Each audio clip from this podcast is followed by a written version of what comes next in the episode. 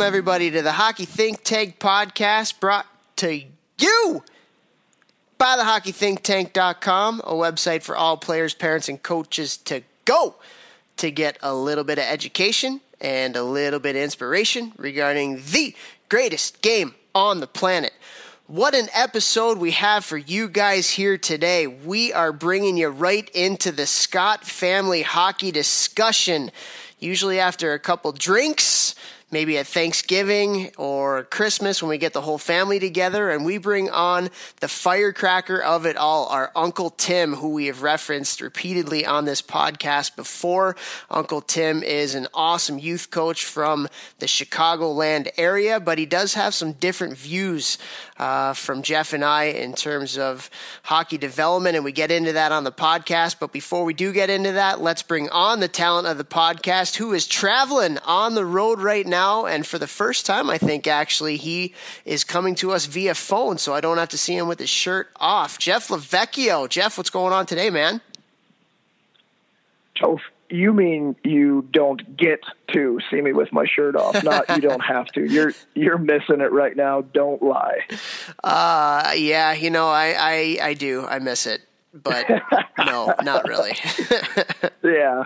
Yeah, I'm in uh, I'm in Phoenix, Arizona right now with my team, uh, the U16 AAA Blues that I coach, and we actually had an unbelievable day today. We uh, we beat a team that we got absolutely spanked and murderalized um, by uh, a few weeks ago. What's that from? I think that's from Sand Sandlot. Murder Eliza. I have um, never heard yeah, that we, before. Oh, okay. Um, oh no, sorry, it's Little Giants. What a phenomenal movie. Becky the Icebox O'Shea. For anybody who's around me in Toph's age, you'll know what's up. uh, Spike. um, yeah, we're, we're I'm in Phoenix, and uh, yeah, we had a great day. It's absolutely gorgeous here um, yeah, so just happy that we got Uncle Tim on and uh, pretty excited for him to have a chance to talk about what he believes in and why. Because up until now, we've always had these, these discussions uh, within our family, the hockey, the hockey patrons of our family in person, and things get heated and people are you know stomping their feet and we never just never come to physical blows but you know like we talked about in the podcast we all want to strangle each other at times. Um, so it was nice to change the pace and do this via uh, skype and uh, really have to listen to when other people are talking. And i'll tell you what I, I actually really liked what uncle tim said. I might not fully agree with everything he said uh, but i definitely understand where he's coming from. And i if i was the coach little kids, which I never will. I applaud anyone out there in the world who has the patience to do that. Literally great for you. You guys are amazing humans. Um, I'll buy a beer next time I see you uh, because it's amazing. But anybody who does it out there, like I, w- I would like to pull some of Uncle Tim's ideas for sure. Yeah, he gave great perspective, man. Like great perspective, and and like we talked about, we don't necessarily agree with everything that he says, but to hear his point of view, yeah, in an unemotional, non-Scott family, Irish family way, uh, it was it was really good, and he made us think. I'm sure he'll make a lot of the listeners think about different things because Timmy is he's on the spectrum that's a little bit different than USA Hockey, especially when it comes to hockey development at the younger levels. He he believes a little bit more in in the full ice capacity and in more structure, whereas you know you and I and, and USA Hockey and a lot of the other governing bodies like to shorten the ice at the younger ages and and let the let the game be the teacher a little bit more uh, on that kind of spectrum. So it was cool to hear him talk about it. He did make some great points, some valid points, and um, it's always nice to get a good back and forth and get a lot of different ideas together. I feel that's that's kind of what our podcast is all about, you know. Yeah, I mean that's the goal. We're trying to bring on people that that make us and our our listeners think. I mean, if everybody did the same thing all the time, nothing would ever get changed. Nothing would ever get better. History would just keep repeating itself. I mean, so like I what I try and do in my personal life and my my business life is I try and pull the best ideas from who I believe um, is making the most sense, and then put all those best ideas together into then kind of my own idea, or just shape it so that they all flow together and make sense. And I think people can definitely do that with some of uh, Uncle Tim's ideas from today. There's no doubt about that. Yeah, yeah, definitely. And uh, we get into a lot of different stuff. Again, we talk about the cross ice and, and the full ice and the structure versus the, the letting and play type things when it comes to hockey development. But one of the biggest things that we talked about that we all agree in is is how important it is. It's not necessarily the what we're teaching, but it's the how we're teaching it and it's the why we're teaching it. And Tim, uh, you know, I'd be hard pressed to find many people who care about the kids as, as much as he does. I think that's rubbed off on, on all of us and watching him deal with younger kids as well. And uh, it was cool to hear his passion for the game, his passion for the kids, and, and his methodology behind the madness of, of how he teaches and why he teaches those guys. Yeah, and, and you know, passion is definitely a word that exemplifies. Uh, that Uncle Tim exemplifies. I mean, like he, he's a very passionate person about everything in his life, much like I probably think you and I are, and everyone in our family actually. Um, it's a blessing you know, and a curse. Some, it's, uh, dude, it is 100% a blessing and a curse, and you, you definitely bear that cross, but uh, I wouldn't have it any other way. And, you know, that old adage, they don't, uh, people don't care how much you know until they know how much you care.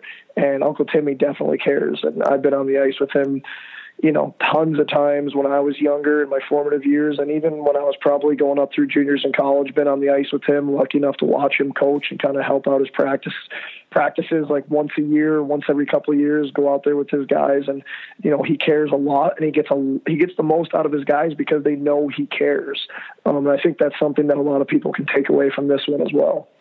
Yeah, absolutely. And uh, it was interesting how this whole conversation came about because we've been talking about having Uncle Timmy on the podcast for, for some time, and, and some of our podcast guests that have heard us reference him in the past have asked us to get him on. And the whole situation regarding getting him on at this time was was something, and we used this word on the podcast a few times. It, it kind of triggered me anyway to to talk about this stuff, and that was the the article that came out by Ken Campbell, I believe it's in the Hockey News, about the kid that got hit from behind. It was a mite. I think he was seven or eight years old. Got hit from behind in the boards. And if you haven't seen the tweet or read the article, um, you can go to my Twitter and, and check it out. But one of the things that really aggravates me is when people take situations like that to promote their own ideas in a way that is like sarcastic and a way that demeans other people. And I feel like people do that, especially when it comes to this cross ice hockey thing.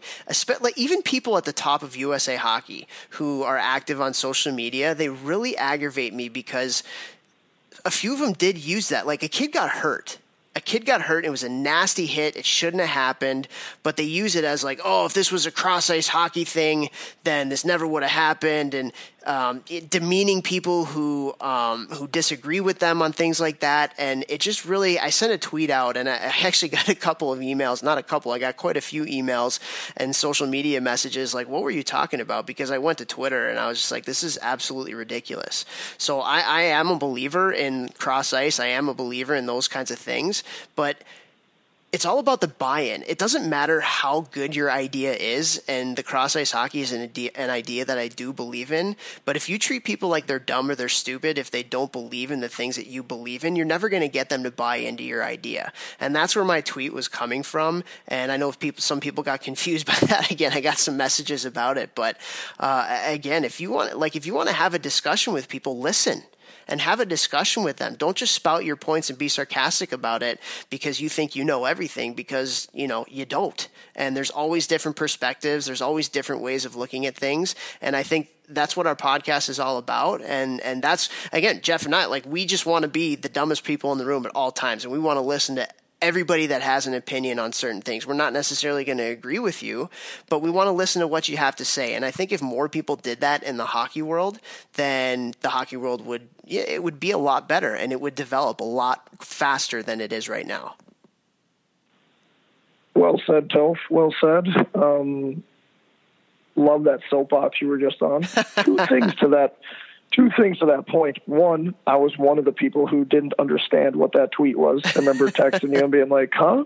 What are we talking about here?" I just didn't understand uh, the way you phrased it, and then I figured it out after you told me. Um, and two, maybe going to Twitter when you're upset isn't the best thing. I don't get upset but, often though, you know, like it's one of those no, no, things no, where kidding. I know, I know, no, trust me, I know. And, uh, you know, you know me well enough. You know me more than most people. And it, it takes, takes a lot to get me upset and uh, just seeing how people use that story of the kid getting hurt to get on their soapbox and basically tell people who don't believe in what they're doing that they're stupid and they're dumb. I just I don't believe in that and that really rattles me and it doesn't advance our sport, especially when it's coming from people who hold positions of power in the hockey world that are the ones that are disseminating the information and who need to move the needle. When those people are doing that, they're not going to get the people who need to buy in to buy into what they're selling and it's just it's wrong.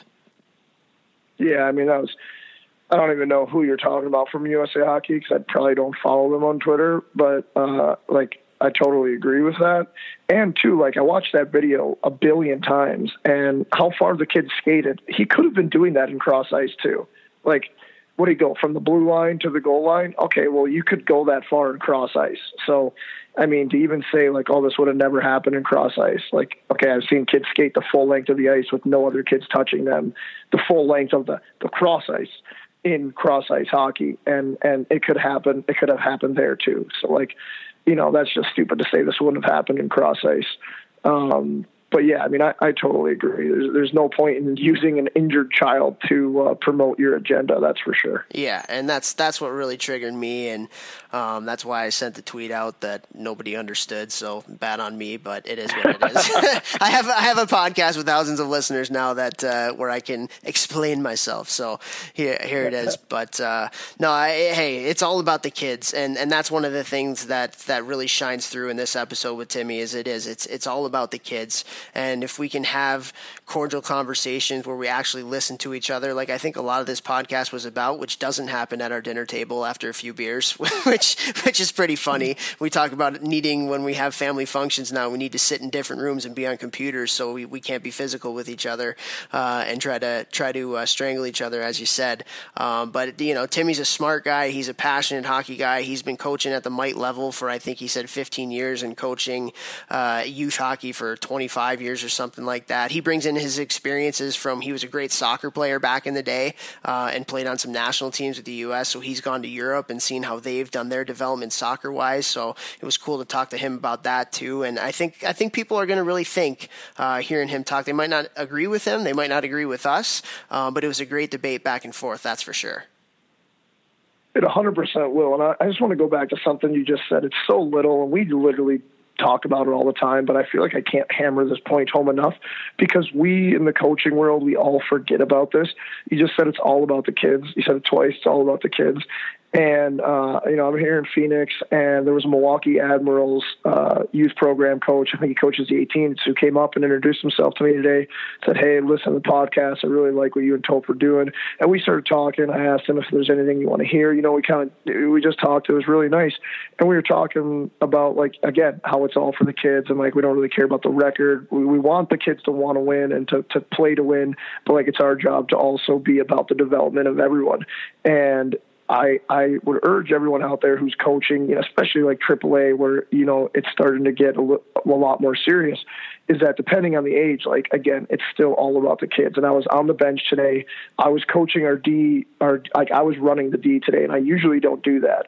Um, and I was running our D because our other assistant coach had to stay home and coach his high school hockey team. Shout out, what's up, Durst?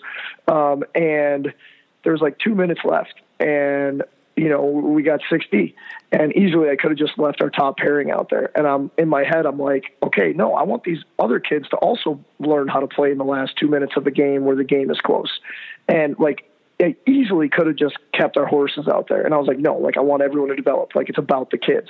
And then so I made sure that all three pairings got out there in the last two minutes so they could all learn about that that uh, kind of desperation and and uh, really clutch time of the game so that they could all get experience about being out there and I think that everyone needs to kind of just always remember when you're on the bench and you're in the heat of things why am I doing this why am I here is it to win this game on a December, whatever today's date is in Phoenix, Arizona. No, it's to help each kid become the best they can be. So I just urge everyone to think about that. And Uncle Tim really made me think about that on this podcast. Like, even though I differ in his ideas, just like you do, at least a little bit, what he's doing is to help them at the next level, and he's doing what he believes is right, and I absolutely admire that. For sure, man. For sure. I mean, we got a lot out of this podcast for sure, and uh, I think a lot of the listeners are too. So, um, but before we do get over to Uncle Timmy, uh, we do have a lot of people to thank, as we always do uh, towards the end of our introductions here. First, we want to thank GelStx, who's the title sponsor for our podcast. Uh, again, you talk about doing it the right way and and really caring about the kids and the kids' development. Um, I think they do a fantastic job of that. And uh, it, go to gelstx.com. It's a training aid, a shooting stick uh, that uh, it really helps your shot. And uh, I, there's a lot of teams that use it, and uh, because we are partnered with them through the podcast, uh, you can use the discount code Think Tank, just one word, and you can get a discounted price on on any stick. Go to gelstx.com, G E L S T X.com, and yeah, and and try out one of their training aids because again, like I said, a lot of people are using it and, and finding some some big time pluses from it. And then, obviously, as always, we want to thank everybody out there that's listening to our podcast. And uh, this thing keeps growing and growing and growing and growing. And uh, that doesn't happen without all of your support. So, uh, all of your feedback, again, to, to help us get the word out there if you do agree with or disagree with, but like what we're saying and, or think it helps people in the hockey world, if you can help us to share it, whether it's uh, in your email groups, your Facebook groups, your social media groups, uh, even taking a uh, like a a screenshot of of the podcast on your Apple Podcasts on your phone and, and sharing it on your social media. Um, that goes a long way. If you leave us reviews and ratings on iTunes or Apple Podcasts, uh, again, that goes a long way to helping us spread the word and spreading the positive positive vibes uh, about the youth hockey world and uh, you know the the hockey world of of professionals and college as well. So uh, we really appreciate everybody that's left us feedback. We really appreciate everybody that's supported our journey here. And uh, yeah, we're we're over 80 episodes in. Can't believe how this thing has grown. And and Jeff and I just thank you guys so much for that. Did I rattle on a little bit too long there? I feel like I ram- no, rambled no, no. a little bit there. Um, no, I, just, I loved it. Yeah, I just I get I am like I kind of get sentimental about it because this is something that we care a lot about and uh, want to make sure that we we give gratitude where gratitude needs to be given and that's to everybody that tunes in and listens. So um, enough of us rambling on. Let's get over to this awesome conversation. It's a funny conversation. It gets serious, gets a little bit heated. You get all the above uh, as we go through here. So without further ado, here is our Uncle Tim, Timmy Scott. We are so excited to have on this episode of the podcast one of the people that Jeff and I have been asked repeatedly to get on because we do mention him a few times throughout our episodes. Our uncle Tim, Timmy Scott. So Timmy, how you doing today out in Chicago? Doing very well today, Delph. What's going on with you guys? Just living the dream. Can't complain. Living the dream. Vex, how you doing out there? I gotta say I'm great. One of my boys, uh, one of my D1 guys, is home for Christmas break, who I haven't seen in a minute. So, got to train him this morning with some other junior guys home for the for the uh, Christmas break. And Josh Pauls just coming off his sixth gold in a row at a Paralympic challenge up against Team Canada. Nice. Uh, they they dusted the Czechs. Uh, they beat Canada twice and somebody else. So happy to get him back in the gym and exciting to see the boys. Awesome, Spudsy. Yeah, and if uh, for everybody listening, if you haven't listened to that episode, Josh Pauls captain of the USA sled hockey Olympic team um, was a great conversation with him. Motivational speaker as well. Just came out with a book, so get into the archives and, and go listen to that one. But I'm really excited to uh, to have our Uncle Tim on the podcast here today, and uh, you know we went through it in the introduction, but uh, he's a coach with the Chicago Jets, a youth team in Chicago. He's been coaching hockey for 23 years, and uh, we kind of want to give you a little bit of a window into the uh, the Scott family. Let's call it Thanksgiving dinner table after a few drinks conversation. Because as as anybody who knows Irish people, the can get a little heated. Uh, can be very entertaining and, and a lot of fun. So, uh, Uncle Timmy is typically in the middle of, of a lot of those conversations, which is great. But um, we want to get into a little bit of, uh, of your past and, and just uh, what we do at the beginning of our podcast is we want to tell our listeners about how you fell in love with the game, how you got into the game. So, if you could just give us a little bit of a flyby of, of how you fell in love with the great sport of hockey. All right. Well, falling in love with uh, hockey came on very early for me. I started skating at about three, and I was uh, playing full ice games at about four years old. Keyword. For, yeah. I love how you threw that in there. for the uh, for the Chicago uh, Shields organization, um, which you know had been around for quite uh, quite a short period of time and ended up not being around for a very long period of time. But then you know went to uh, Rolling Meadows Warriors and kind of continued on from there. Um, you know the game for me. Uh, dad made ice in the backyard every year. Uh, the game for me was kind of religion, especially when I was a little guy. Uh, very funny story that I like to share with uh, people from time to time was uh, Sunday school, you know, got bumped for hockey, you know, and the nuns were not too happy about it. I can tell you that. Dad walks into the classroom. The nun goes, "You can't take him away from here." Dad's like, uh, "Yeah, let's go." and off we go to hockey. And then uh, then hockey became the religion from that point on. So, um, not sure that that's going to benefit me later in life, but you know, you know, it's so funny. just to just to piggyback off that though, like you know.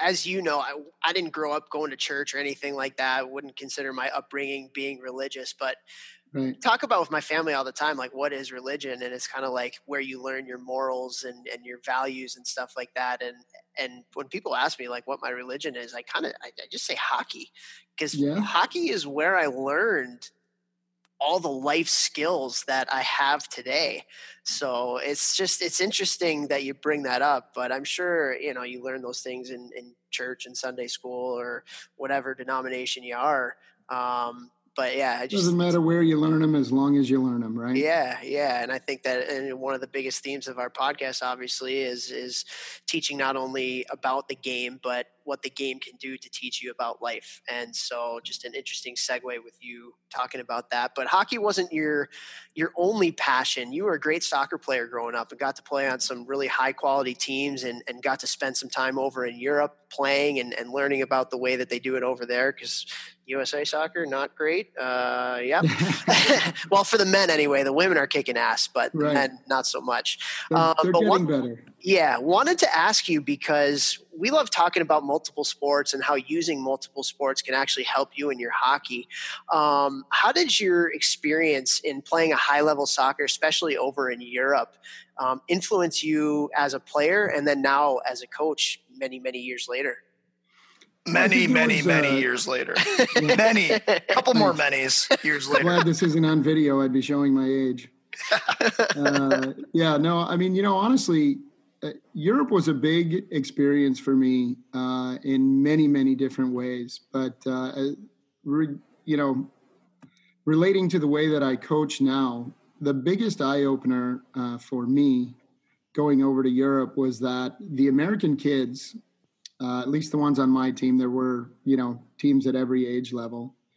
Um, we were playing in some of the biggest tournaments in Europe. Uh, the Dana Cup, it's got like five, six hundred teams in it, and it's been going forever. And we play against all of the national teams from the other countries and things like that. So it was pretty significant thing. We went to Russia. Um, we played there for about a week in Minsk and Moscow, and I, I think the biggest, you know, takeaway from that entire experience was and, and I know this is a debate that we're going to get into at some point here on the podcast, so I might as well jump right in. Uh, but the biggest thing was that's not your style. What are you talking about? just knocking down the door early. but uh, no, you know, the biggest thing was we went over there from a skills perspective. The American kids, mostly because we had coaches who really didn't know how to coach the game as well here, because obviously we were kind of still in the infancy of soccer here in the United States, because this is back in like '87. Um, it hadn't, it hasn't grown you know, didn't really grow to what it is right now. Um, you know, back then it was much smaller. So uh, the coaching was worse. I mean, there's no other way to say it, right? So, but when we got to Europe, um, whenever we were in a youth hostel or we were, you know, in a school location, you know, all the kids from all the different countries would kind of meet out back. There was always soccer fields out there behind the uh, school or the hostel or wherever, and we'd all go out there with balls every night and start playing around. And we played all different kinds of games and had, you know, skills tests against each other. And what I took away from that was, you know, I could pretty much outskill with a ball any kid on the field. Didn't really matter who he was. Um, we would go into games during the tournaments and we would absolutely get hammered. I mean, you know, it was probably we went about 500 on the trip, but whenever we came against came up against a team uh, that was, you know, I don't want to say, I don't think we ever met a team that was as skilled with the ball as we were as an individual but their team or their soccer sense was so much beyond where we were, so far beyond where we were. It wasn't even funny. Um, so that kind of is where my whole thing came about. My philosophy in coaching, uh, whether it's hockey, soccer, or anything else, came about. You got to understand that you got to be able to play the team game to be successful in a team sport that's super interesting because um, you know I played over in Europe and, and, Asia for seven years, and one of the teams that I played on was in Japan. And I've talked about this on the podcast a little bit before, and Toph and I have talked about this personally, but it was very it's so crazy the parallel to the Japanese ice hockey right now. They don't have the coaching from when they're kids. Um, but the players are all very skilled. And I, like people say this all the time, oh, you played in Japan. Like, I know it's good money there, but how's the hockey? And I'm like, man, if you came to just a practice and watched individually, you'd be like, some of these guys would be scoring 30 goals in the NHL. They're that skilled individually, they're that fast. And with the puck, they're unbelievable. But when you put one puck out there in a game and it's a team game and it's reading, reacting, and there's team concepts, it's completely different. They go to tournaments and they do well on the national stage now in like the second or third tier but they're nowhere near USA, Canada, Sweden, Finland, you know, all the big, big countries. They're nowhere near that. But if you see them individually, you're like, holy crap, these, some of these guys could play in the show. So mm-hmm. that's super, super interesting. And I definitely see a parallel there. You know, what's interesting when you, when you talk about that is if you go back to the days of the Russian Red Army team, people tend to think that you know their skill was amazing and all this kind of stuff if you really go back and you watch those games in 1980 when we played them and so on and so forth the reality is it's not their skill it's their hockey sense they had a i mean don't get me wrong they were very skillful players because they you know it was a regimented literally red army go to job. practice four hours a day in the morning yeah. four hours a day in the evening and you know off ice workouts and eating in between right so, and their their vitamins they were taking right right quote vitamins. unquote vitamins yeah. is this a rocky four kind of thing with the yeah. deal that yeah. we're talking about but no i mean you know honestly eh, the reality is they always knew where each other was going to be all the time and that doesn't come uh, from without hours and hours of on ice together working as a team right and they'd make blind backhanded passes everywhere because they, as a part of what they had as a system, so to speak, guys knew how to fill holes and guys just respected the other guy would be there, you know, uh, believed he would be there and they'd move the puck in that direction. And sure enough, the guy would be there and it all looked seamless and it was amazing. it was really amazing. But there was a lot of effort, obviously, that went into getting to that level of play that they attained back in the day. Well, I think this is uh, this is the part of the debate that I think is really interesting because you mentioned hockey sense and, and how do you develop it? And it, it from from our conversations and from hearing you talk right now, th- there's two sides of it. You have the USA Hockey, Hockey Canada, you know, one side that says let them play, let them figure it out. Go put them on a pond, no structure. You know, they're going to figure it out for themselves. Yeah, then you have that. Then you have the Tim Scott faction um, the other side and, and just what you're talking about was like it was it actually was a structured thing where they just you know whether it was through repetition or whatever it may be they just knew where they were going to be so how do you how do you explain your side of it? I guess I would say because what I, is your side? First of all, well, I mean, I'm I'm definitely uh, as I you know uh, promote the things that I do uh, here in Chicago, right? I mean, my entire thing is you know, and I'm sure you've heard the analogy: team together, everyone achieves more, right? So everything that I coach that I try to stick to, so to speak, is hockey sense driven, right? Like, I don't believe that the kids are going to feel as successful if they don't feel like they're a part of the team, right? I don't feel like um, that it's a good, shall we say, life lesson to teach a young player to be heavily individual out on the ice, right? In, individually oriented out on the ice, right? They're gonna. Uh, I think that if you were to take a toolbox and you were to, you know, say the guy's a carpenter, right, and he's got X amount of tools in his toolbox, right?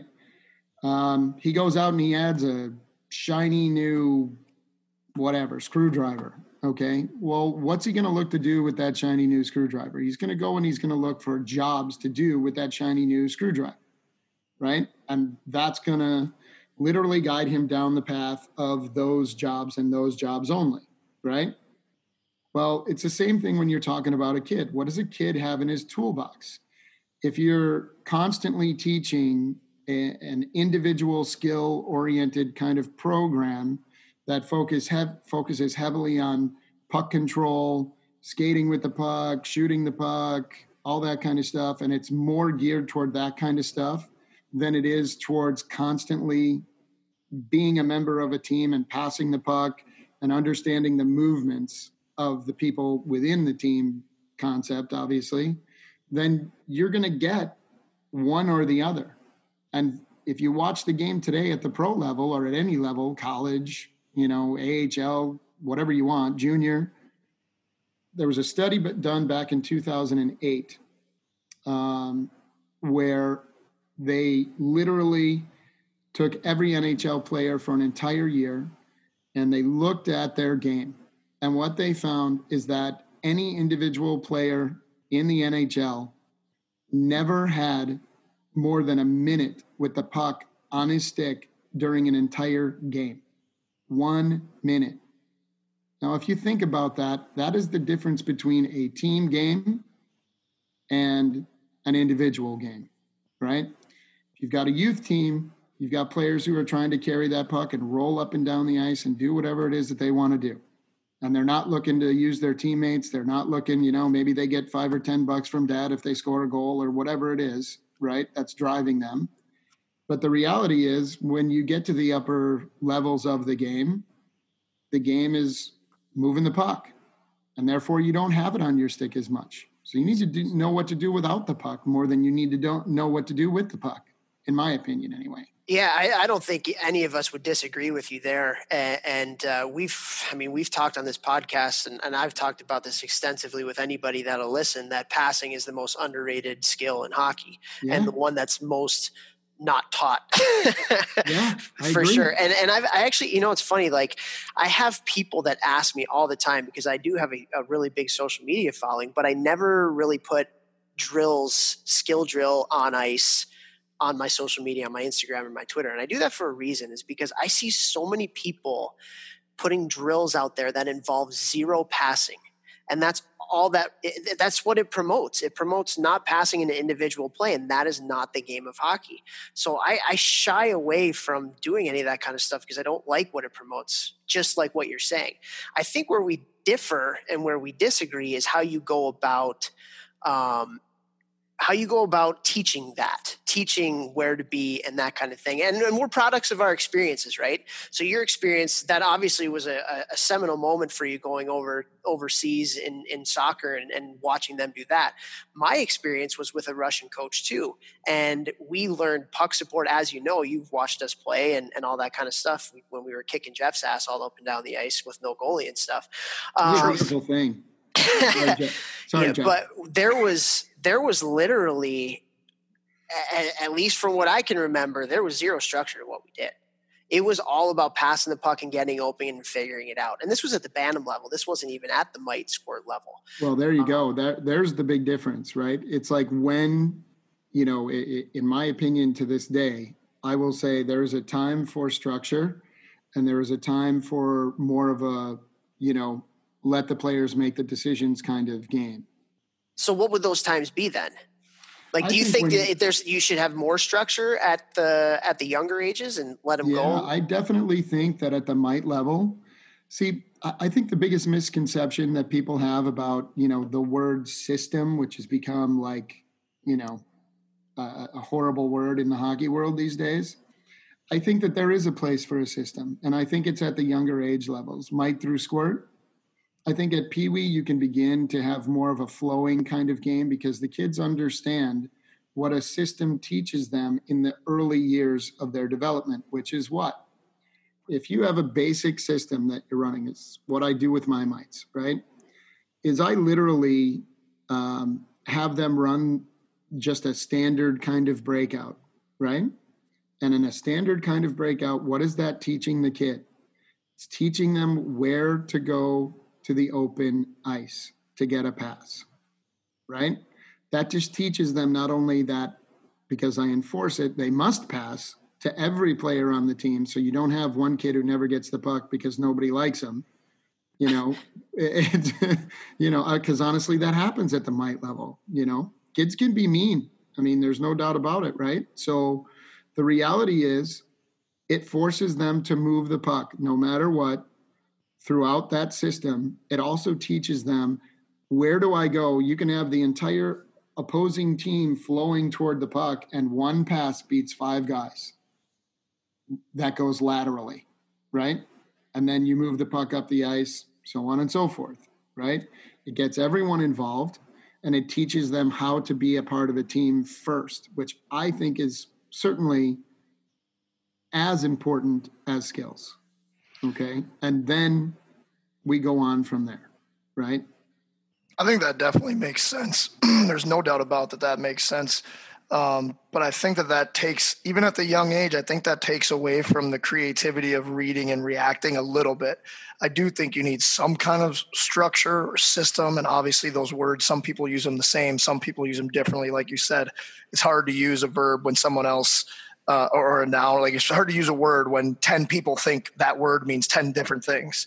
Um, yeah. So I think that's probably a problem in the hockey world. But even going back to what you guys were talking about the drills and Toph saying with the drills, like I totally agree.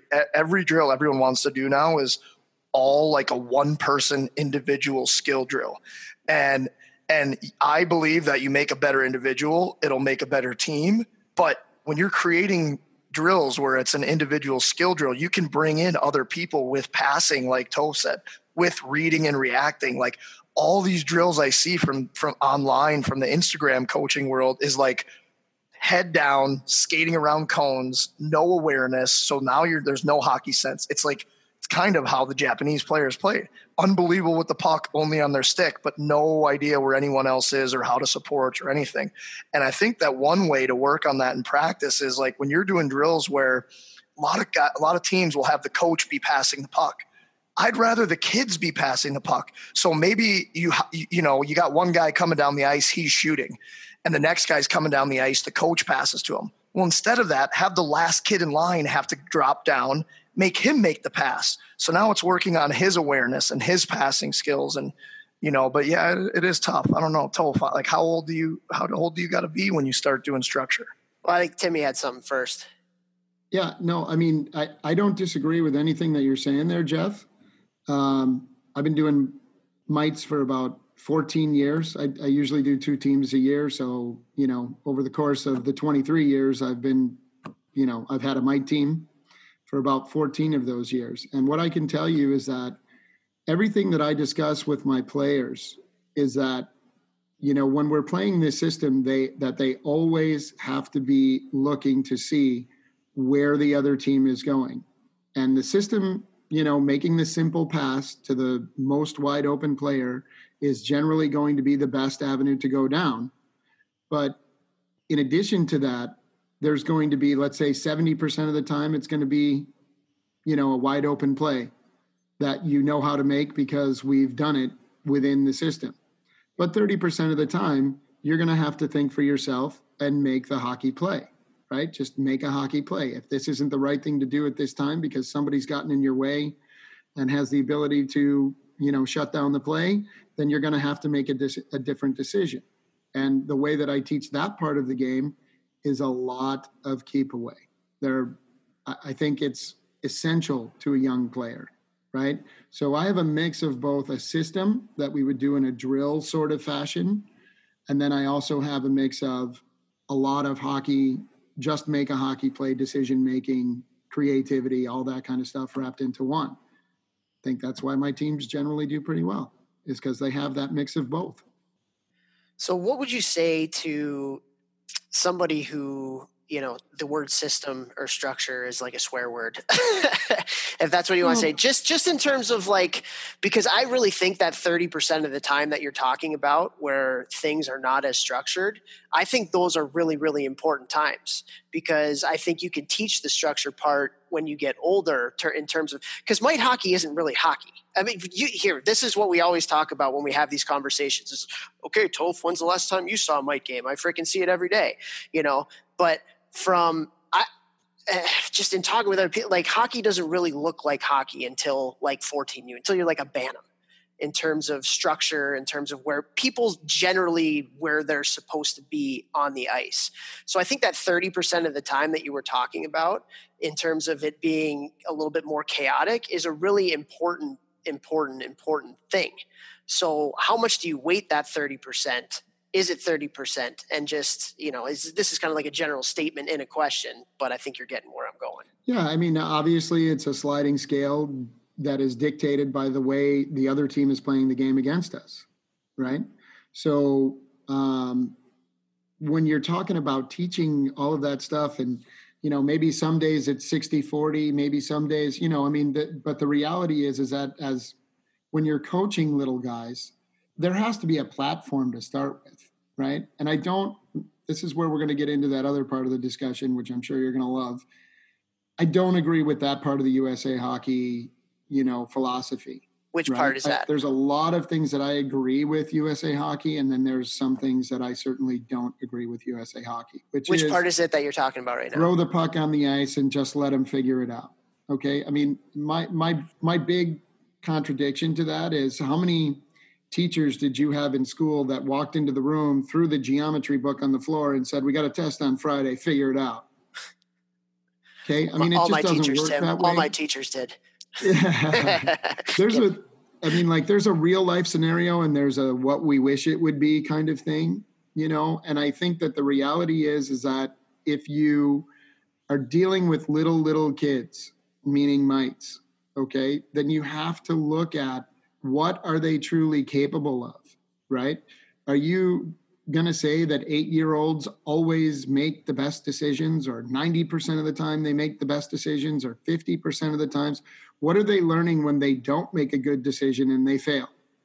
What if they're one of the kids that isn't maybe one of the strongest kids on the team and they're constantly failing in their decision making if you leave it all up to them?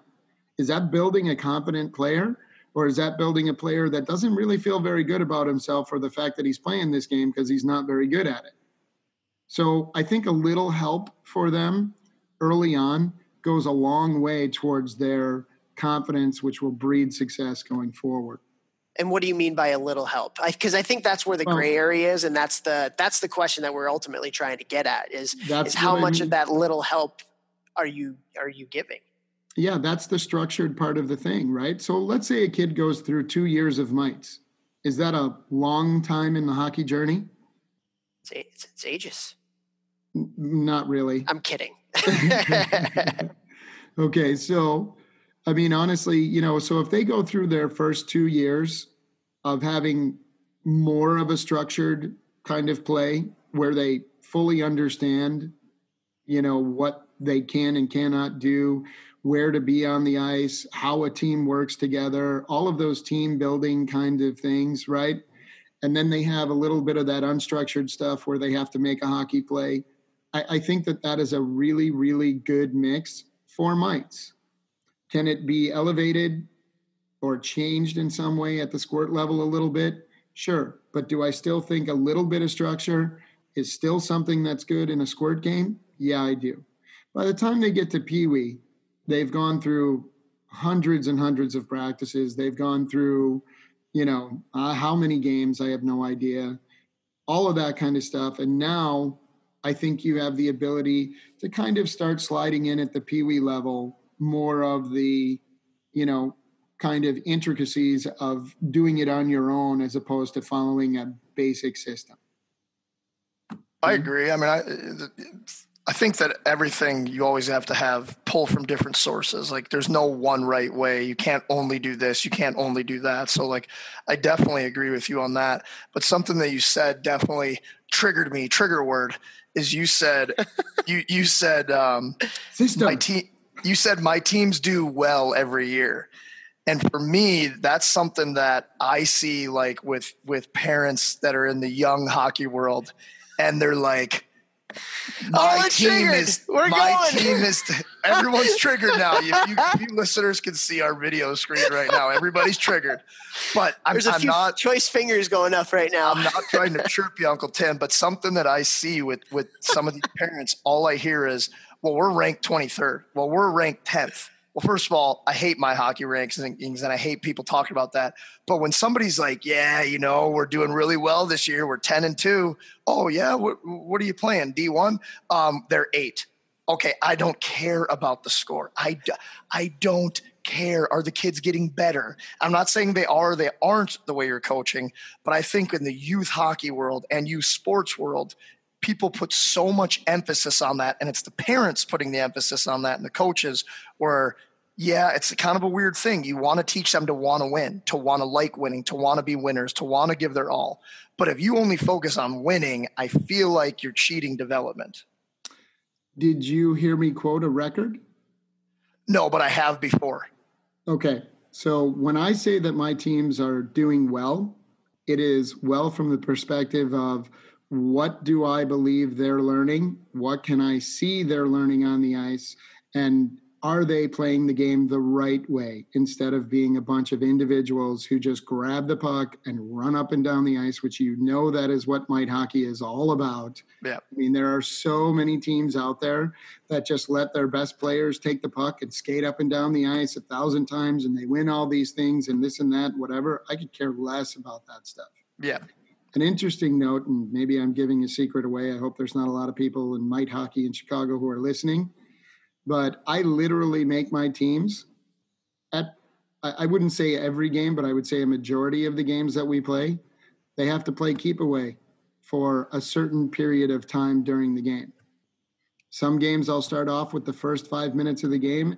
We play keep away. We're not allowed to score kids ask me all the time if i'm going in on a breakaway what does that mean? That means you skate to the corner and you you know open up and look for somebody else to pass the puck to because we're not shooting.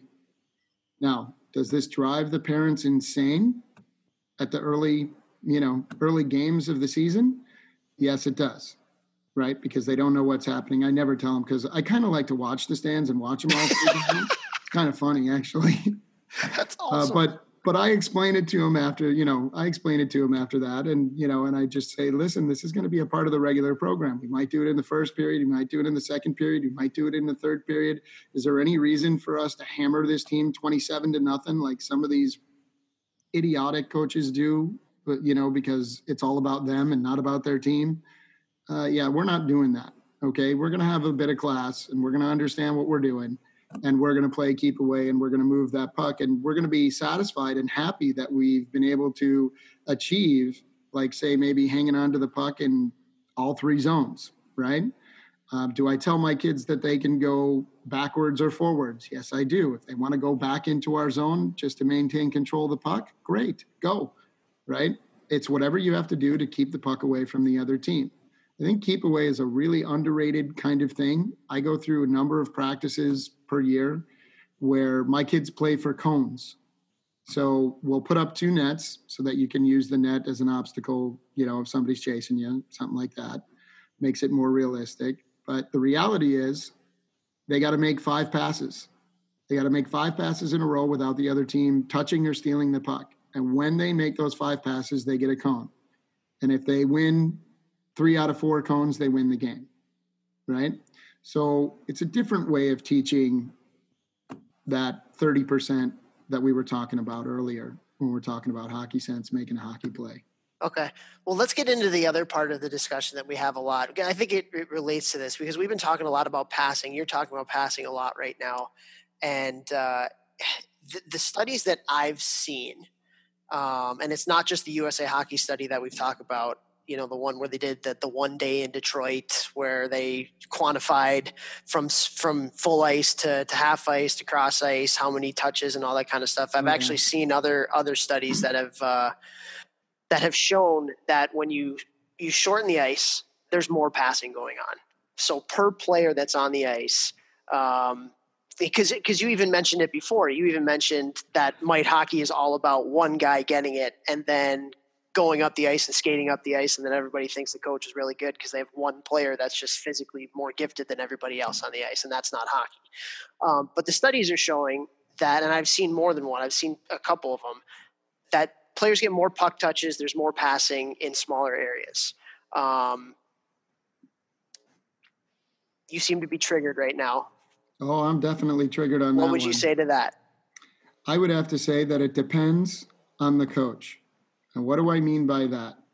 Whatever message the coach is trying to convey to the kids is really more about how well he conveys that message to the kids and less about you know what so to speak he's you know uh, uh, trying to coach right so if you have one kid running up and down the ice in a mite game whether it's cross ice full ice half ice it really doesn't matter the reality is the coach is allowing it okay now if you go to a cross ice game and you've got a good coach out there who is constantly asking the kids or you know, has already mentioned before they even started that this is a passing drill. We want to see you moving the puck. This is what's most important. Emphasize this. Then you're going to get that. So it really comes down to how well the coach relates the message to the players and whether that message is accepted or not. That is going to determine what you're getting out of any particular drill, practice, game, so on and so forth. And the reality is, there aren't always a lot of guys who focus on passing, but the ones who do, the ones who understand that that's a pivotal part of the game, they're pushing it and they're making sure that their kids are following in suit. I think you're going to develop a better player that way. I think that the individual individual mm, the individual can be developed over a number of you know practices games, years, whatever you want to call it, in terms of their individual skill, right? But I think that if you start a kid off thinking about passing first, and then you give him the individual tool, now he's going to have two tools in his toolbox, and the one that he won for that he learned first is going to be the one that he's going to say fall back on when it's really necessary to fall back on it, right? Or he's going to push that one himself first. So what Toph just said is first. there's more passes in cross ice. So if you want him to pass more, why don't you want him playing cross ice? Well, you can. Uh, let's put it this way. I I have taken issue. I'm not sure I want to do it here, but I will if you want me to. I take issue with USA hockey numbers and the way that they state how things have gone.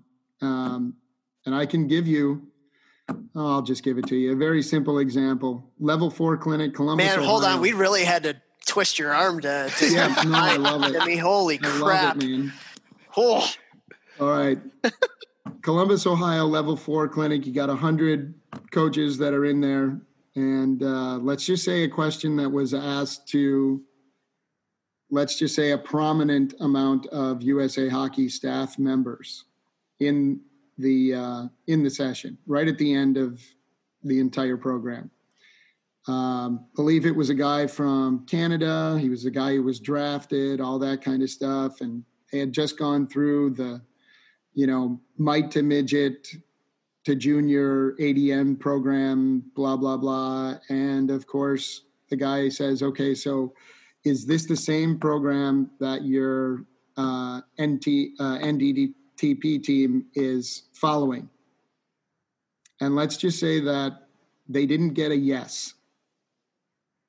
So can you maybe not beat around the bush and like I'm I'm I'm, Yeah, I'm was- like I can't I'm not really following. It's a simple thing. If they're not willing to have their junior teams abide by the same principles that they're laying out to the rest of us, then why should the rest of us be, shall we say, pushed into following their methodology? What principles are you talking about? the ADM principles. You know, ADM is not just mites. It's all they've got a program that goes all the way through. No, I get junior- that, but it's very but Okay. the ADM really promotes being age specific. So there's certainly going to be a lot of things that are going to be different at the younger ages than at the junior level. No, but that's the point. Why isn't the national development team using what they cited? You know, it was specifically are there coaches following this program at this age level? And like I said, we didn't exactly get a yes. And at that point, collectively, you could see the entire group of 100 people who were leaning forward in their chair sit back in their chair. Like, The old sit back. yeah. And Got it was kind of and, and it was kind of like, well, you know, why are we getting this information? You know, where is it proven out? All that kind of stuff.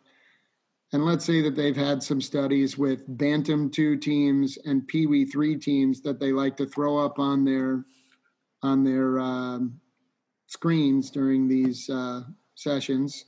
And, you know, uh, let's put it this way if you're in that league and you've got college coaches, former college coaches, D1 college coaches, coaching in the Colorado Springs Hockey League Division three, whatever, you know, Pee two or Pee three and Bantam two team, I, I would certainly expect that those coaches who are, shall we say, significantly more prepared to be a coach are going to develop players at a faster rate than the other coaches in that league. So, uh, and again, that was a collective sit back in the chair, right? So, I mean, I, I don't have, like I said, I'm a 50 50 USA hockey guy, and then maybe my own philosophies or others' philosophies and that kind of stuff.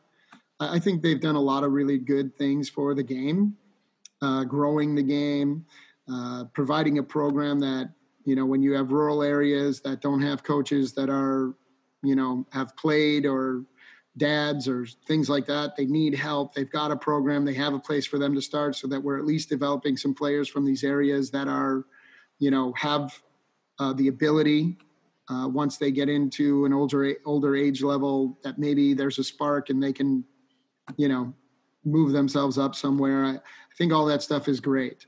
That just doesn't mean that I entirely agree with their philosophy from, you know, little guys on up.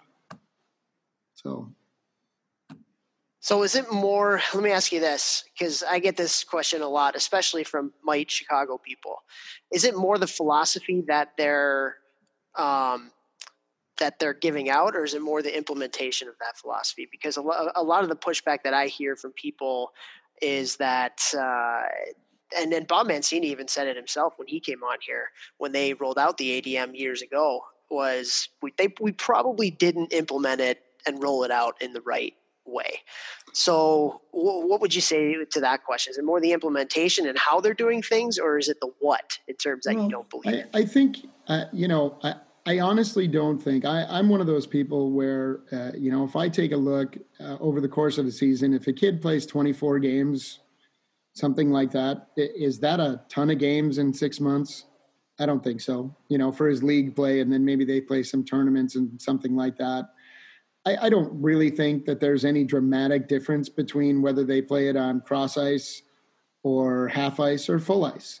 The only difference being that USA Hockey touts numbers that they themselves have collected.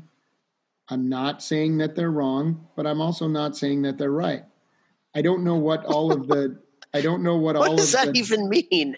Well, it's like any study. Like you, you go, Yeah, yeah, you I'm make- sure it's like the milk. The people who who are putting out the studies saying milk's good for you. Who's paying for that study? The farmers that have cows that make milk. So, I mean, I'm sure that that happens in literally every single type of avenue that you can have these. I would, in. I would actually agree with you in the sense that, like, if USA Hockey wants to roll this out and they want to really promote the cross ice hockey, and this I'm going to get triggered right now because this really pisses me off, and it'll go back to the the. Uh, the thing that I posted on Twitter over the weekend about that article when the kid got bundled from behind, the eight year old.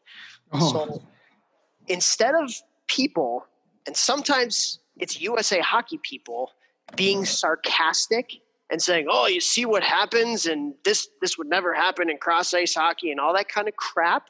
Why don't you do some more studies at a lot more different levels, and maybe if those numbers come out to what you're looking at, and you have much more data and much more information, people will be more apt to buy into the thing that you're selling. People are not going to buy into what you're selling if you're sarcastic and you're telling people they're dumb if they don't believe in you. And that's something that I think USA Hockey does, and it really aggravates me because I really like, I'm a big fan of the cross ice and the half ice hockey. There's a reason why Canada does it, there's a reason why Finland does it, there's a reason why Sweden does it, there's a reason why Switzerland does it, all these other hockey federations that are out there. There's a reason why, because I think it works. But the rollout of it and the way that sometimes people get treated when they don't agree like even you're bringing up some great points here timmy. I might not agree with everything that you're saying but you're providing a perspective from somebody that's been in the business for a long time that i that i think are really valid points. But there's people within usa hockey and some of these governing bodies that would look at you and they wouldn't even freaking listen to what you're saying and that's what gets me going a lot and that really that really pissed me off over the weekend kid got hurt he got like concussed. It was an awful, terrible hit. It's on Twitter. If you haven't seen it yet, go to my Twitter page. It's on there. It was a great article written um, about it. But rather than like they're using it as a, a platform to tout their you know one or two studies that they've done even though i agree with them but they're just coming off like jerks instead of this is actually a good idea and here's why. And and i agree with you. I saw that. I, ha- I have some opinions on that, but before we segue to that, can I go back and mention one thing? The reason why all of these other countries in Europe and Sweden and you know Finland and everywhere else, the reason why they use that type of a program is because they simply do not have the financial wherewithal to produce more rinks to have more kids skating in different places than we do here in the as we do here in the United States. So the reality is, we have a lot more. I mean, in Chicago alone, it went from, uh, I think uh, we counted one time at Christmas, I believe it was, that uh, when I first started playing, there were about 14 rinks, and they were all in the northwest suburbs, and then there were a couple further downstate. Now there's something like 54 or 60. I mean, I don't even know how many there are now because there's a lot more that are out there. Um, it may be even more than that. But I mean, that means that we have a lot more kids playing and a lot more ice for those kids to play on compared to some of these smaller countries who their rinks are driven by local park districts and things along those lines where they just don't have the facilities. So they've had to make do with what they have. So their programming is them making do with what they have to get the most kids on the ice that they can. I mean, I that's literally literally the way that those programs were developed. I, I don't I don't know if I I shouldn't say I don't know if I agree with that because I just don't know.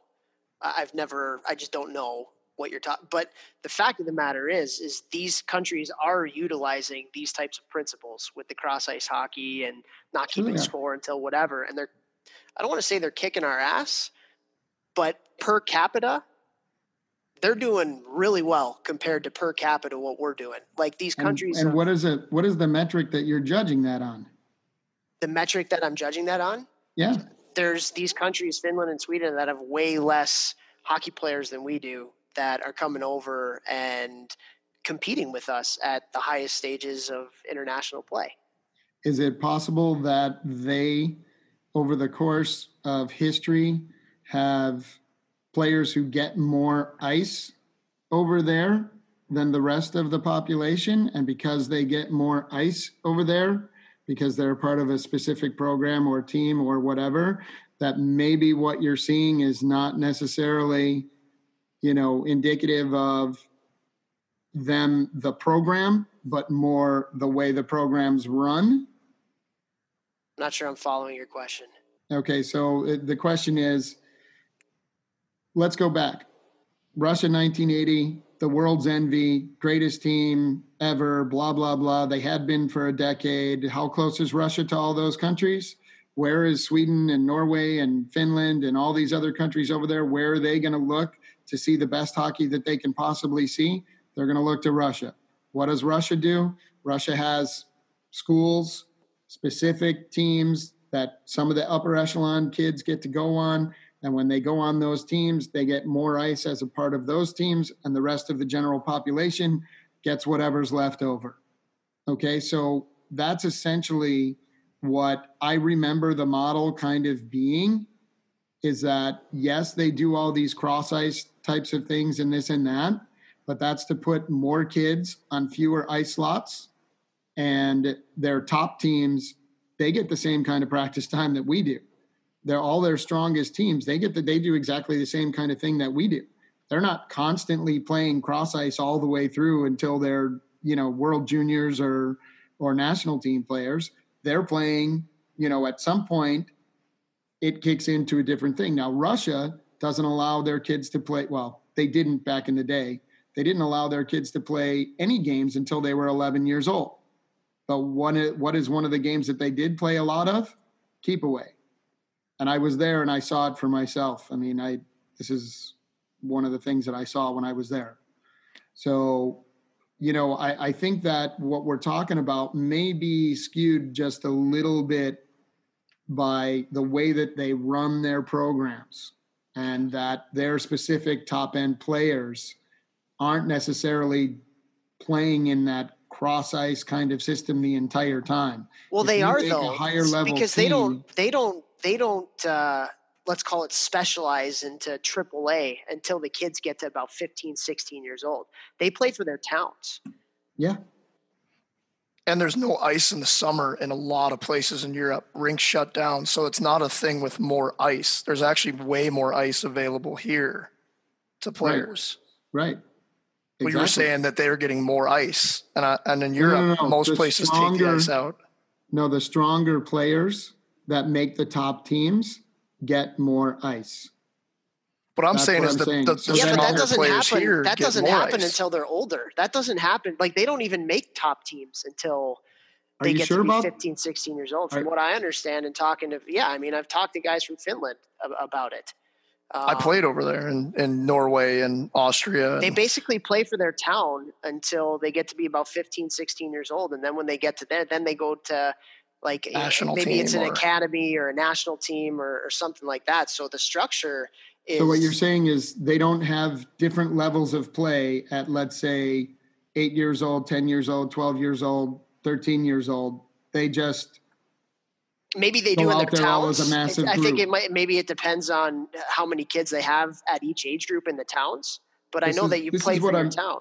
But this is what I'm saying. I, I think you might want to dive a little deeper into what the individual, shall we say, organizations are doing and how they're structured at all those lower levels. Because what I've heard from, I've had some Swedes come over and play on some teams that I've had here uh, in Chicago. Um, you know, transfers in for their parents have uh, transferred in for jobs right? And so they end up coming and playing for us. Some of the discussions that I've had with them is that the system is different and it's catered toward the higher level players every level. It doesn't really matter what it is. And those higher level players, they may be playing cross ice, but they're getting in more time than the kids at the lower levels. And that's how they split their ice because they don't have as much ice as we have here in the States. So it's kind of a collective use of the ice. So they still have different divisions of play. They still have different levels within each age level for the kids to play against each other because you don't have the strongest playing against the weakest. And it runs almost the same way that we run things here, just that they don't have as many rinks. So they have more people playing on a single uh, surface than we do here. So they're getting places. better because they're playing cross ice. I mean, they're they're forced to play cross ice because they don't have the facilities. But it's working, is what Toph's saying. how how is it working? Well, because the, the, per capita, I mean, they've got no players compared to the amount we have, and they're producing as many. Okay, so if we had less doing the things that we were doing, I mean, let's go to the next tier below those national teams and let's see what that next tier looks like. How many kids do we have that could compete on that stage, but there's only room for 17 to 20 of them or 23 or whatever you want to call it? Okay. Do we know? I mean, are we taking any of that into account? We have a much wider pool to choose from, but we still have the same amount of spots. Okay. And it's the same thing over there, right? They have a smaller pool to choose from, but they have the same amount of spots that we have to put kids on a team. So that's what I'm kind of trying to say. I mean, I don't think that the program necessarily is the difference. I think it's the love of the game, the passion for the club, the passion of the individual, so on and so forth that that determines where a player ends up. Not necessarily, and, and a lot of that can be, I mean, for lack of a better word, bred into the kid from a very young age. If the entire family's into it, the kid's into it, and off we go. Right. So I, I, I just don't necessarily agree that it's the cross ice program that makes them as good as they are. I think that it is probably, and by the way, they're really not any better than us on the world stage right now. We're all pretty much in that top five. And from year to year, all of those positions change. You know, Canada is always up there somewhere at the top. We're always up there somewhere in the top four, five. Okay. Russia's always there. Sweden's always there. I mean, there's, you know, Finland's always there. I mean, those are always the teams that are in the top five. So what's to say that they're doing something better than we are? I don't agree with that premise. I just well, don't. the the argument is because they have again, like you're saying, there's so much less of a pool that they're pulling from. We have so many more hockey players in in USA and Canada than they yeah, but, do. But we only have so many spots to give on a team. Why don't we put in a second team and see how that team does? We should be able to do that because we have a larger population. Maybe that team wouldn't fare any worse or any better. I mean, how are we making this decision? It still comes down to the same thing the team, the player, the player's love of the game, the passion, the want, the hungry, all that kind of stuff that's what determines somebody that goes to that highest level, not the amount uh, in the population. We all have the same amount of spots to give on a roster. well, I don't think you're. I don't think you're going to get any any uh, argument from us that the most important thing when it comes to hockey development is the passion. You know, I think I'd rather have my kid play for a coach that loves what he did, did and knows how to teach and cared about my kid that knew absolutely nothing about hockey than a guy that knows everything about hockey, but was a you know complete buffoon and Agreed. didn't care about the kids and all that kind of stuff. I don't think you're going to get any any disagreement, hopefully from anybody on that. Uh, I, again, I have two daughters now, and if they want to play hockey at some point, their coach, if I get to choose who it is, it's it, I, to be honest, like hockey is secondary. Teaching and and and care is is the primary thing. And and that that does it's funny that gets lost in this whole debate between hockey development and what's the best structure for the kids and all that kind of stuff because I've never coached a kid that didn't go on to do great things that hated hockey. right. I've right. I've seen a lot of kids who didn't amount to their potential because they didn't like the game, that's for sure. But the kids yeah. have gone on to do some pretty cool things. They're, the the one constant was that they just they had a, a, a thirst to to want to get better and they just love to play. And so I think the debate that we're having is, is, a good debate, but it's almost like a secondary debate that doesn't really mean a whole lot if there's not the care and the passion and and uh, and all that other stuff that goes with it. Yeah, I, I don't disagree with that at all. I mean, I you know I think it's a hard.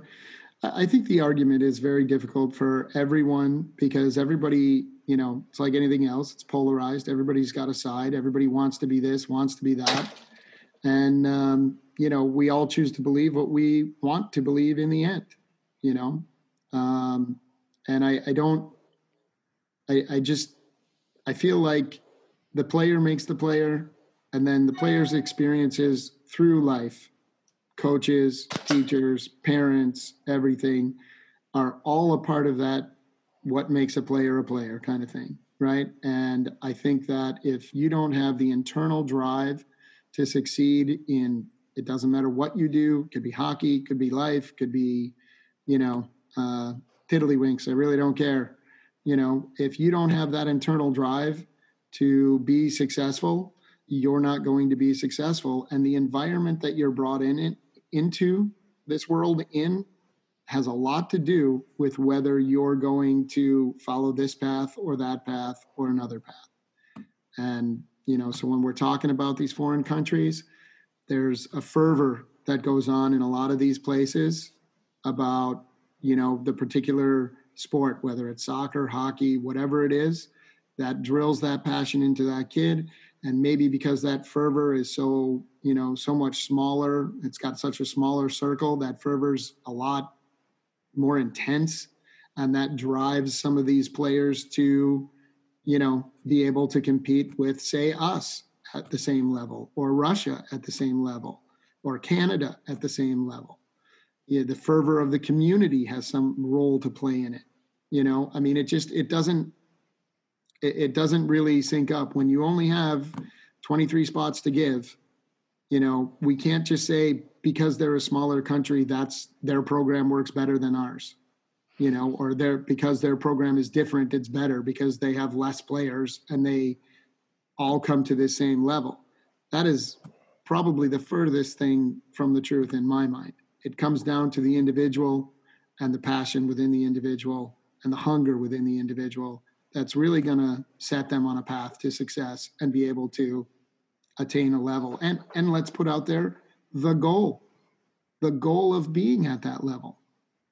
If it's more um, in these other countries that are smaller countries if it's uh, more of a status symbol to attain that level in that country and that's a part of that kid's life growing up because he might live next door to one of these guys that's playing on this team when he's a little guy and the passion is instilled in him, well, of course, that kid is going to just like when the Hawks won and there was a, you know, per year, there was a 20% increase in players in Chicago. It's the same thing. Let me ask you this yeah. about the amount of fervor that you're fervor. using. Haven't heard that word used in a minute. Nicely, nicely done. Um, do you not think you're talking about increasing passion, increasing fervor, increasing um, you know, all that drive and stuff like that. Do you not think kids' fervor and passion will be increased more in cross ice when they're touching the puck more? The game is all around them the whole time instead of the whole ice when they're barely touching the puck. They're skating around around no one. There's no action. There's no energy. And I'm talking for like the little kids. Like I, am sure you guys have both seen that video. Toph, I know uh, one of our podcast listeners tagged us on Twitter, and I saw, saw it last year where they put adults in a uh, on a size rink out on a pond with the same size nets, the same size ice, maybe even the same size puck as as it would be for kids. Like they just uh, you know, ice, yeah, congruently made the ice the size it would be for a kid. Like that just makes sense to me. I mean, uh, you know, like do you not think that it's more fun for kids when they're in close and they're having fun and the puck's right there? number one, you're assuming that they're all having fun because well, no, I was just asking. It was a question. No, no, I'm with you. But uh, the assumption, then, I should assess say, their fervor of most. uh, yes, uh, the assumption of most is that all of those kids are having fun, but the reality is, and I've seen this. Uh, I've I've in our first few years, we did the whole cross ice, half ice thing and to be honest with you, it's no different than anywhere else. The reality is, some kids get lost in the shuffle, and some kids are all over the puck every second of every day. Which takes me back to the USA hockey study when they talk about they get more touches, they get more touches. Well, who? Every single kid gets more touches? Or is nobody passing the puck and five kids are getting more touches than anybody else? Because they're the most passionate, the most hungry, the most driven kids that are out there on the ice. it's not forcing them to pass as much as what you may think it is, at least in my experience, unless the coach steps in and makes him do it. Yeah, well, I think that's something that's uh, probably a good point. And one of the studies that I saw, I was a Czech guy. I can't remember what his name is right now. Maybe I'll, I'll tweet it out or something. But he actually did a study of the. It was a cross ice, it was a half ice, and it was a full ice study. And one of the things that he did is he made sure that for each team, and I think it was 20 games that he studied. It was the best players against the best players, the second best players against the second best players, and the third, and like the the worst players against the worst players. And uh, even in those, when you, you stratified them in, in the different capabilities, still the cross ice uh, and the half ice, there was so much more puck touches and and one on one battles and and all that kind of stuff.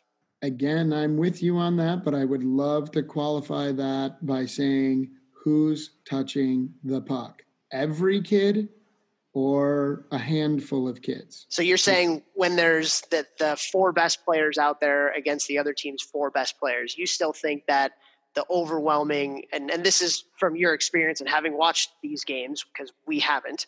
Yep. Um, I've the, watched a lot of them. The two best players in that top four are the only ones touching the puck, and they're then the other two aren't. Is that what it, you're saying? they're getting it more times than the other two for sure, without a doubt. Without a doubt. Okay. You know, and when you have when you go to the lower levels, the let's say the middle of the road kids and then the lower end kids, when you go to those levels, you have kids who just absolutely, you know, the drive isn't there, which is okay. I mean, none of that really matters. But when you go to those lower end kids um, and the middle level kids, you have those who let's say, aren't as fast as some of the other ones, uh, aren't as skilled as some of the other ones. So what they get all throughout that entire game is they maybe get the puck on their stick and it's stolen from them immediately. Or they get the puck on their stick and they try to make a pass, but they can't get it anywhere near one of their guys, right? Because you still have within those subgroups, you will still have stronger players and weaker players right? Or stronger players, middle and weaker players. Well, I think that's the same as full ice too. And don't you think that it would be better for the kids on on the smaller surface, even though like why? Because you I mean, still it, are getting more puck touches and more battles and more passes and okay, more change of direction creating, and, and all that kind of stuff. So but is that the better kids are going to have the puck on whether it's cross ice, half ice, or, or full ice. I mean, that's just a given. Okay, so I, I, I guess my question is: There, does a kid that's constantly losing a battle, or constantly not able to get a handle on the puck, or constantly not being able to make a difference in the game, is that kid gaining confidence to be a better player, or well, I think he's better? having. I think he has the chance to get better at doing those things. I think those kids don't do anything in full ice. They just stand there and don't do anything and waddle. Whereas right. when you put them in a situation where they actually are going to touch the puck and have to be engaged in those battles, then they get the chance to get better rather than just doing nothing. And if a system drives the fact that everybody has to touch the puck, then you don't get to not pass to the kid who can't do it. And he has more time to make a play and he has more time to be successful in making a play. And he doesn't have to make an amazing play where he's going to, you know, dangle some guy and roll up the ice. All he has to do is be a part of a team and giving them that little bit of extra time and space, maybe in some cases, a lot of extra time and space, uh, allows them to compete and be confident in what they're doing. And so that makes sense. Does that make them a better candidate to be a kid that's going to continue on in the game or a worse candidate? What about putting the best players? The what about putting the best players in cross ice and then the lower half in full ice? It's my it's my experience. Yeah, I mean it's my experience honestly that within every when you say the best players, you're going to have like a two, four, six, eight, 10 kind of structure in that top player kind of thing, right? You're going to have two guys that are really the top, top guys. Then you're going to have two guys that are the next best guys. Then you're going to have two guys that are the next best guy, right? So, well, they're all playing together. So within that group, that you're unless you're just playing four on four and those are the only eight kids playing in the game, which is never the case. You're always changing lines, rolling kids in and out, right? So unless you take it down to that level where you're exacting, which is impossible to do, by the way, exacting the individual against the individual, they are a perfect match 100% of the time. It's impossible. It's impossible to make those statements and believe that you know everything's going to be you know perfectly uh, set out to get to achieve the result that you want right. and that's that's why i asked that question about do you really think it's more touches or do you really think that there could possibly be a different reality there where yeah a few of the kids that are stronger are getting a lot more touches and some of the other kids i mean little jimmy looks at little johnny Little Jimmy's. There's little awesome. Johnny again. Little Johnny gets little, beat on in this podcast all the time. Oh, little poor Jim, Johnny. little Jimmy's headed. At least Jimmy's the there NHL. to help him out now. Sorry, go ahead. right. Little little Jimmy's headed to the NHL literally within a matter of days. I mean, every scout in the world is looking at him. Okay, and he's eight. And then little Johnny is, you know, over in the over in the corner. I mean, I'm just good. Whatever picking his nose and you know looking around and waving to mom in the stands and all that kind of stuff. And he's having a great time but he's not playing. He's not playing with the rest of the group right? And little jimmy looks up and sees little johnny and now johnny's finally in a good spot. He's got his stick on the ice. He's ready to get that puck. And little jimmy looks at him and goes i'm not passing to that kid. He's terrible okay so what does little jimmy do he's going to roll to the net himself and do his thing. All right. Little Johnny, even though he was into it for that 13 seconds, he's getting nothing out of it. All right. Now, can a coach force in cross ice kids to pass the puck? Yeah. But if you teach the kids a system, then that's what they're learning is the puck goes from here to there to there to there to there to there and we're out of our zone and heading down the ice. And that's what they learn so that's what they know. So they're not really given an option to not pass that puck to poor little johnny with the boogers on his fingers right? They got to pass to him and then, all they're thinking is I get the puck at A, I have to pass to B, who has to pass to C, who has to pass to D. You're talking about seven and eight year olds. No, no, no. I know. I know. I mean, what it, there's always got to be a foundation.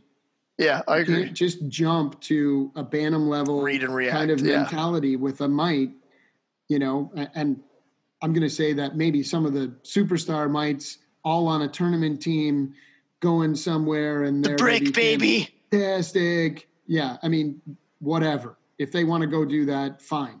Okay. But when you're talking about the little guys that are just getting started in the game and you're, you know, they're not the ones that are headed to, you know, private lessons before and after practice and then waking up at midnight to go skate for an hour and then 6 a.m. to go skate for an hour, which is some of what these ridiculous things that happen here in Chicago are. All right. Uh, but the reality is, you know, everybody wants to say, oh, be inclusive, be inclusive, but then they don't want to drill it all the way down to where, you know, let's say in a cross ice game, are they really all the kids being inclusive or are they throwing the puck down, letting them play and letting the game be the teacher?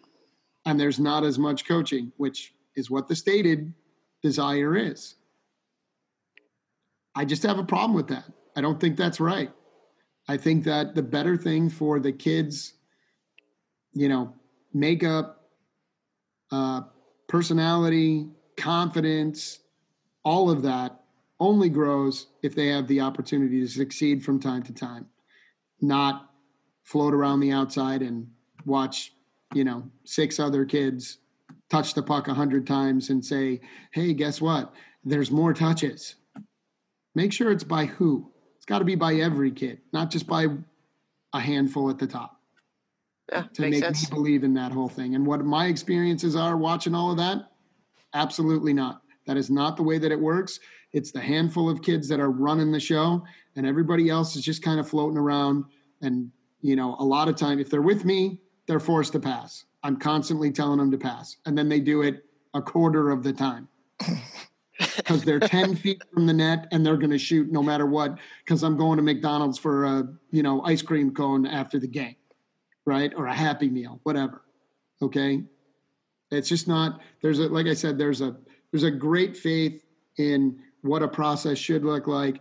There's a difference in the way that that process works in the in the real world you know?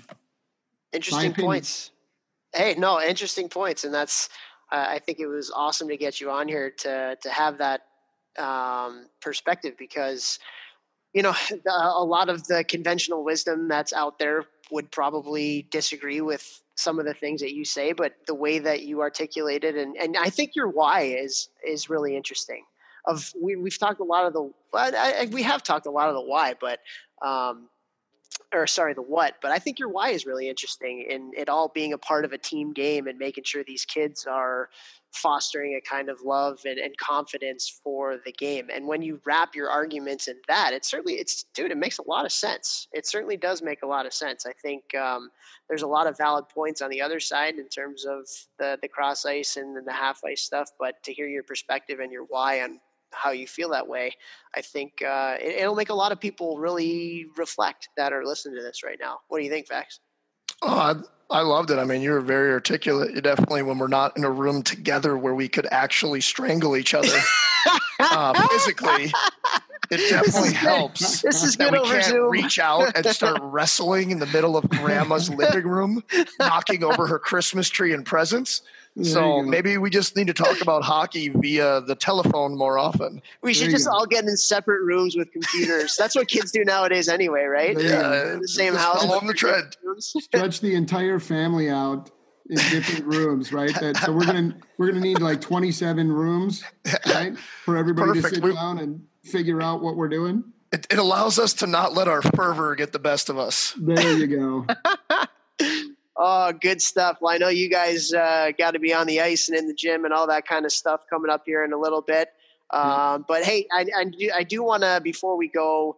Uh, you, you, obviously do a lot of really good work with the kids there in Chicago, and we do have a pretty good following in Chicago that listen to the podcast. So if you can, you do some pretty cool camps in the summer. Why don't you give you a chance to, to talk about what you do with Hustle and Flow? Yeah, so I mean, uh, Hustle and Flow, uh, we uh, we've been around for about uh, six years now. Um, we have camps uh, from time to time at Johnny's. We got one coming up at Christmas on the 23rd, um, and then we uh, we do our summer camps over at McFetridge, which has fantastic outdoor facilities, which is you know, I'm a big proponent of floorball, um, which is obviously a European game. I, you, I was going to say. so, uh, because I think that that's a way to get great, not only off ice conditioning for the kids, but also it promotes their hockey sense because, you know, we put them into all kinds of uh, big games, small games, small area games, all kinds of stuff uh, during the summer, and uh, and that helps with their hockey sense. But that is who we who we believe that we are at Hustle and Flow. We are the uh, people that uh, create the complete player, and uh, and our focus is generally on you know basic hockey sense, and uh, and we try to push that as much as we can, and we've been quite successful with it. And uh, happy that you brought it up. I'd like to urge anyone in the Chicago area to definitely look out, look, look up Hustle and Flow Hockey because um, I'm not just saying this because he's my uncle. I actually probably uh, disagree with him more than I agree uh, with him on most points. However, however, I was lucky enough to be on the ice with with my uncle Tim quite a bit when I was a kid coming to Chicago, and he always let me come and practice with his teams. And I think one thing that in today's hockey, you know, it's it's hard is do we you know you can't discipline kids too hard because uh, you know you're going to hurt someone's feelings and you can't be too light on them because then we're letting them get away with everything and i got to say uncle tim probably does it better than anyone i've ever seen walking that perfect line of I want I want discipline. I want you to respect me. I want you to respect your teammates, respect the rink, teaching life lessons but also making it fun. And that's something that Topher and I 100% believe in. It Doesn't matter whether it's coaching hockey, putting on hockey clinics like Toph does, me training my, my guys in the gym.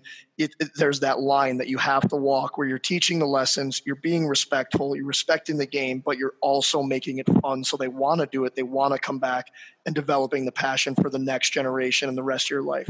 And I got to say, Uncle Tim, you do that better than literally anyone I have personally ever met. Um, so anyone in the Chicago area, definitely check out UT's hustleandflow.com.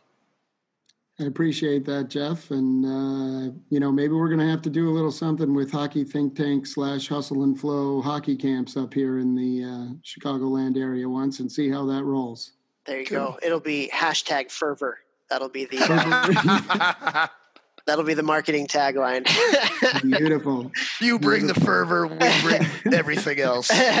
well, oh man, this has been great, and obviously, I uh, I agree with everything that Jeff just said here, and uh, you know, I think uh, Timmy, you're a great coach and a great guy, and very happy to have you in uh, in our corner and uh, in our bloodline as well as we can say some of our genetics or some of your genetics so that's why uh, you know jeff is so funny and i'm so short um, you know. So, but uh, no, we appreciate you coming on the podcast and uh, look forward to uh, catching up at some time in the same room.